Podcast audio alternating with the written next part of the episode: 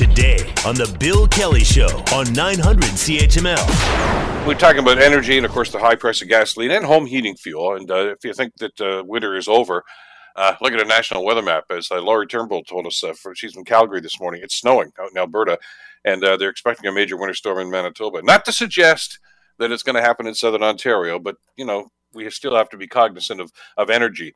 And the Prime Minister was out on the West Coast the other day in British Columbia as he and three of his senior federal ministers fanned out across the province and the Yukon to spread the word about the green initiatives that they put into last week's budget. Beth Lighton has details. Trudeau is in Victoria, starting the day with an announcement about electric vehicle infrastructure to support his Liberal government's plans for the green economy and its ambitious zero-emission goals over the next decade. Meanwhile, International Development Minister Harjit Sajjan talks clean economy in Kelowna, while in Yukon, Natural Resources Minister Jonathan Wilkinson discusses a federal clean energy partnership with the territory and a local First Nation. The day's flurry of appearances also includes Richmond, as another BC MP, Federal Fisheries Minister Joyce Murray, makes an infrastructure announcement there. Beth Lighton, the Canadian Press. So, and what they talked about during the budget, of course, it was alternative fuels. I mean, you know, fossil fuels are still there. We get that, but I mean, we need to be moving off of those. And again, there's a pretty strong consensus about that. And there's talk about wind, and there's talk about solar energy. Not a whole lot of talk about nuclear energy, though. And I think that's somewhat problematic. He did mention it. The Prime Minister did mention it and said it's on the table, but how, to what extent? To talk about this, we're pleased to welcome to the program Dr. Chris Kiefer, who is the president of Canadians for Nuclear Energy. Doctor, a pleasure to have you on the program. Thanks for joining us today. Thank you so much for having me. With the spiraling costs that we're getting right now of gasoline and home heating fuel and basically, you know, electricity, why haven't we had more discussion about nuclear energy? It's an interesting question. I was encouraged, you know, the Prime Minister was asked about the role of nuclear, and the question had to do with this idea around building out a battery electric vehicle fleet. We know that we're going to need to double or even triple our grid in order to accommodate those vehicles. You know, it's easy to build cars. What's hard is to build up the infrastructure in order to charge those vehicles. You know, across Canada, to double our grid, we need the equivalent of 113 Site C dams or 96 large CANDU reactors. We've gotten pretty bad at building large infrastructure. And so I think it's much easier to talk about the kind of end user device like the car, but we're avoiding the much more difficult questions about how on earth we're actually going to replace fossil fuels one-to-one in order to build a clean energy future. Well, and I'm glad you brought that up because we've talked about this on the program in the past, and you're right, it's not even part of the discussion. You know, bravo to the auto manufacturers. You know, they finally clued in EVs are what we need to be doing, and they're making huge investments in that. But we haven't talked about charging them, have we, and the impact that's going to have on the grid? No, and I mean, we're, as a country, really freeloading off of the infrastructure that our ancestors built, you know, the enormous hydro dams in Quebec and BC, you know, throughout this country. But we have this, you know, forgive the pun, but it's a generational challenge to build the clean energy infrastructure to get us off fossil fuels. You know, we don't use fossil fuels because we are sociopathic as a species or because we hate the environment. The fact is that they provide vital services to our civilization. You know, they underpin everything from fertilizer to steel to cement, the very kind of lifeblood of what makes our civilization. It's no small challenge to replace those.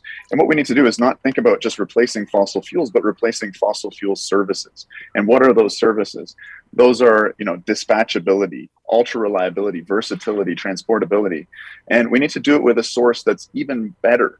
And nuclear is what offers us that. And it is a demonstrable, proven tool for replacing fossil fuel services. So in Ontario, many people don't know this, but we achieved North America's greatest greenhouse gas reduction by replacing coal with nuclear. 90% of the energy required to accomplish that enormous feat was done by nuclear energy. So we have an evidence-based model.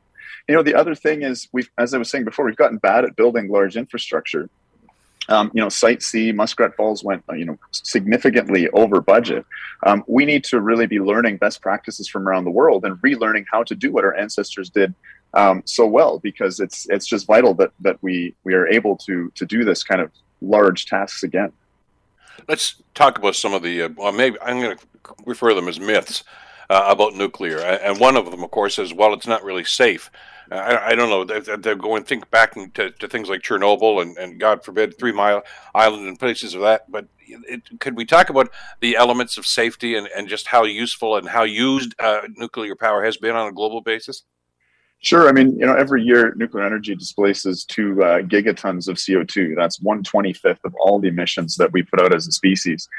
And, you know, in the history of civilian nuclear energy, there's not been a single death associated with radiation outside of the Soviet Union. You mentioned Chernobyl, and that really was a disaster. You know, and there were deaths associated with radiation from that old reactor design and really the horrible human factors that existed within Soviet culture.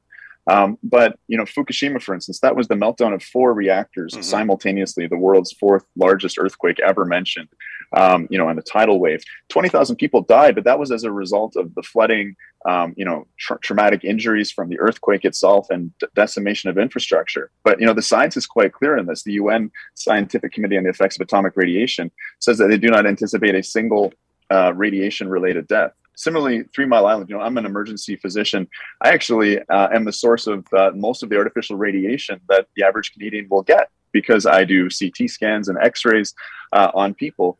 The maximum dose that anyone from the general public got from the 3 Mile Island incident was the equivalent of 1 chest x-ray. So, you know, I make the analogy a lot to aviation. And we don't give a second thought to flying at 30,000 feet in a pressurized metal tube, you know, through the sky. And that's because the aviation industry has learned from the incidents that have occurred over time and has dramatically improved their safety culture and the technology. And the same thing has happened with nuclear, except that the total lives lost in the history of civilian nuclear energy is the equivalent of probably 1 airliner that's gone down. So, you know, unfortunately, we've made a bit of a mountain out of a molehill in terms of the safety argument. It's something that humans are you know, very capable of at engineering and at problem solving over time. And iteratively, we've become, you know, very astute at running our power plants. In Canada, for instance, in the 70 years of our CANDU fleet, there's not been a single, you know, radiation-induced death or something like that. So we need to look at the scale of the problems. Climate change is absolutely massive. People are dying in wildfires and heat waves. And we need to, you know, be adults and weigh the risks and make the hard choices that are necessary to get through this. Why did it fall off everybody's radar? Excuse the pun. It just seemed like, you know, there was a time. I mean, you know, the Pickering plant and the Bruce Power plants and things of this nature. And we just here in Ontario took it for granted that, yes, we've got it. I know there are huge maintenance costs if you let things go, whether you're talking about your car or a nuclear plant. It seemed as if governments just kind of took it for granted and forgot about it. Well, I mean, that's true and it isn't. Canada's largest infrastructure project, $26 billion are being spent on refurbishing most of our CANDU fleet, the reactors at Darlington and Bruce, which will give us another 40 years of carbon-free power. And nuclear is the second cheapest source of electricity in our grid after hydro, far cheaper than wind, solar, or gas, for instance. You mentioned Pickering, and this is a real tragedy. We are in 2024 or 2025 going to lose an enormous chunk of Ontario's clean energy generation. And this is going to have impacts in Ontario, where it's going to be replaced by natural gas. That will emit the equivalent of 8 megatons of CO2, or, you know, to make that understandable to your listeners, the equivalent of 8 million transatlantic flights every year of emissions are going to be added to the grid. But for Canada more broadly, the closure of that single plant and the replacement of its massive output with natural gas is going to erase all of the progress in terms of national emission reductions that we've made since 2005. It's very important to understand that the Ontario coal phase-out, that greatest greenhouse gas reduction in North American history, powered by nuclear, is what offset the emissions rise in Alberta. You know, Canada, amongst OECD nations, has not done very much. We're really back of the pack in terms of emissions reductions. And we're about to lose all that because we're making this decision not to refurbish these plants. And, you know, these refurbishments and CANDU nuclear in general really are the ultimate economic stimulus. Independent economic analysis has shown that for every dollar that we spend in CANDU nuclear, we get $1.40 back in GDP. And that's because we control and contain 96% of the nuclear supply chain, right from the mining to the fuel fabrication to the power plants themselves. So at a time when we need to act quickly, we need to spend our resources wisely, and we need to really safeguard the Canadian economy as we recover from the COVID pandemic. You know, a bold program coming from, you know, at the federal and the provincial level to at least not let our nuclear plants like Pickering be shut down, but also to start building that generational challenge, that infrastructure that's going to be required to charge these, battery electric vehicles. Because it's easy to make cars. It's not easy to make power plants. We need a government that takes that seriously and really starts planning that out. How do we play catch up then? That's a good question. It's happening around the world. I will say that, up until, 2 or 3 years ago, many countries around the world were phasing out their nuclear fleets. There wasn't really a great justification for that. It was almost just sort of a cultural thing that was happening, particularly in Europe. There's been a real about face there. The Boris Johnson government in the UK just announced that they're going to be building 8 new large reactors, and they're actually starting a crown corporation called Great British Nuclear to help facilitate that, to streamline the approval processes, the site locations, and the financing of these projects in order to bring a nuclear plant online every year instead of every decade. So I think we have a lot to learn from that model. We should be paying careful attention to that. But also in France, there was a plan to scale their nuclear back from 75% of their grid to 50%. They have reversed that. They're maintaining their fleet, and they're going to be adding 14 new large reactors. And so, this is mature politics. This is politics that's recognizing the scale of the challenge that we face, and the challenge and scale of electrification, and the need to add this capacity. I guess it's somewhat of a rhetorical question, but you have to ask yourself, and when are governments going to learn? I mean, first of all, you've talked about our dependency on fossil fuels, and I think there's a pretty strong consensus. Yeah, we've got to do something about that, and nuclear has to be part of the solution. But there's a political end to this, too. I mean, as long as we're going to be relying on fossil fuels, and we've seen this happen time and time again, we can be held hostage, as parts of Europe are right now by Putin and what's going on here. I mean, It's seemingly still 19th century thinking by some governments here, as opposed to looking for long-term solutions here. And I get your point. You can't put one of these plans together in a month and a half. It takes time, but there has to be a commitment by government to say this is what we're going to do, doesn't there? Well, I mean, it's very important that you mentioned sort of the energy disaster that Europe has inflicted upon itself. And the fact that Germany and the EU are funding the Russian war machine to the tune of 700 million euros every single day. We've experienced unprecedented sanctions of the Russian regime for its aggression in Ukraine, but unfortunately the EU is bankrolling that. And you mentioned nuclear has to be part of the solution. My argument is that nuclear is the most scalable and the most effective deep decarbonization tool that we have. And the data is in. We have, as I mentioned, the example of Ontario. We also have this example of Germany, which has spent over 500 billion euros on a mostly wind and solar powered energy transition. Well, the wind didn't blow very well. We had an extreme weather event in Europe last year, which was a wind drought. And coal was the number one source of electricity generation on the German grid, despite a 500 billion euro investment in wind and solar. And they're more dependent than ever for natural gas, which is coming from Russia, to back up that fleet. Because as we all know, particularly in a place like Germany, the solar panels are only producing 10% of their total capacity because 3 months of the year, there's no wind and no sun.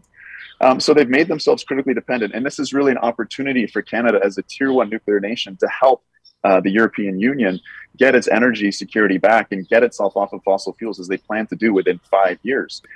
Canadian uranium offsets the equivalent of 1/3 of our total national emissions every year because we use it in carbon-free power plants domestically and around the world. We can dramatically scale that up to assist our European allies to get off of fossil fuels and share our wonderful nuclear technology with our allies so that we can avoid these kind of geopolitical disasters like we're seeing in Ukraine. Is there any conversation at all going on in Ottawa right now, Doctor, to look at this and to talk about this as part of the future? I know the Prime Minister kind of made passing mention of it yesterday when he was up in British Columbia, and that's good to say it's on the table. But to what extent? What are the plans? Where do you see it fitting into the long-term plans here? We're not getting any of that information. I mean, I am quite optimistic. I think nuclear is an incredibly misunderstood technology. The industry itself does an absolutely terrible job with communications. Last week I was in Ottawa. I met with the Conservative Caucus and had a press conference in West Block where we launched our petition to include nuclear within the Green Bond framework. That was, the top 3% of the 465 petitions put before Parliament in this parliamentary session.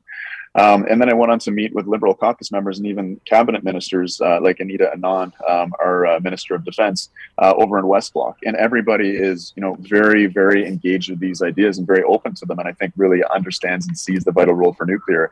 And especially once they hear the kind of arguments that I'm presenting, I'm seeing a lot of nodding heads. So I think we're on the verge of a real cultural shift, both within politics. I'm seeing media coverage is really changing a lot. You know, in the early days of covering climate change, we used to always have a climate denier along with a climate scientist when we covered these topics.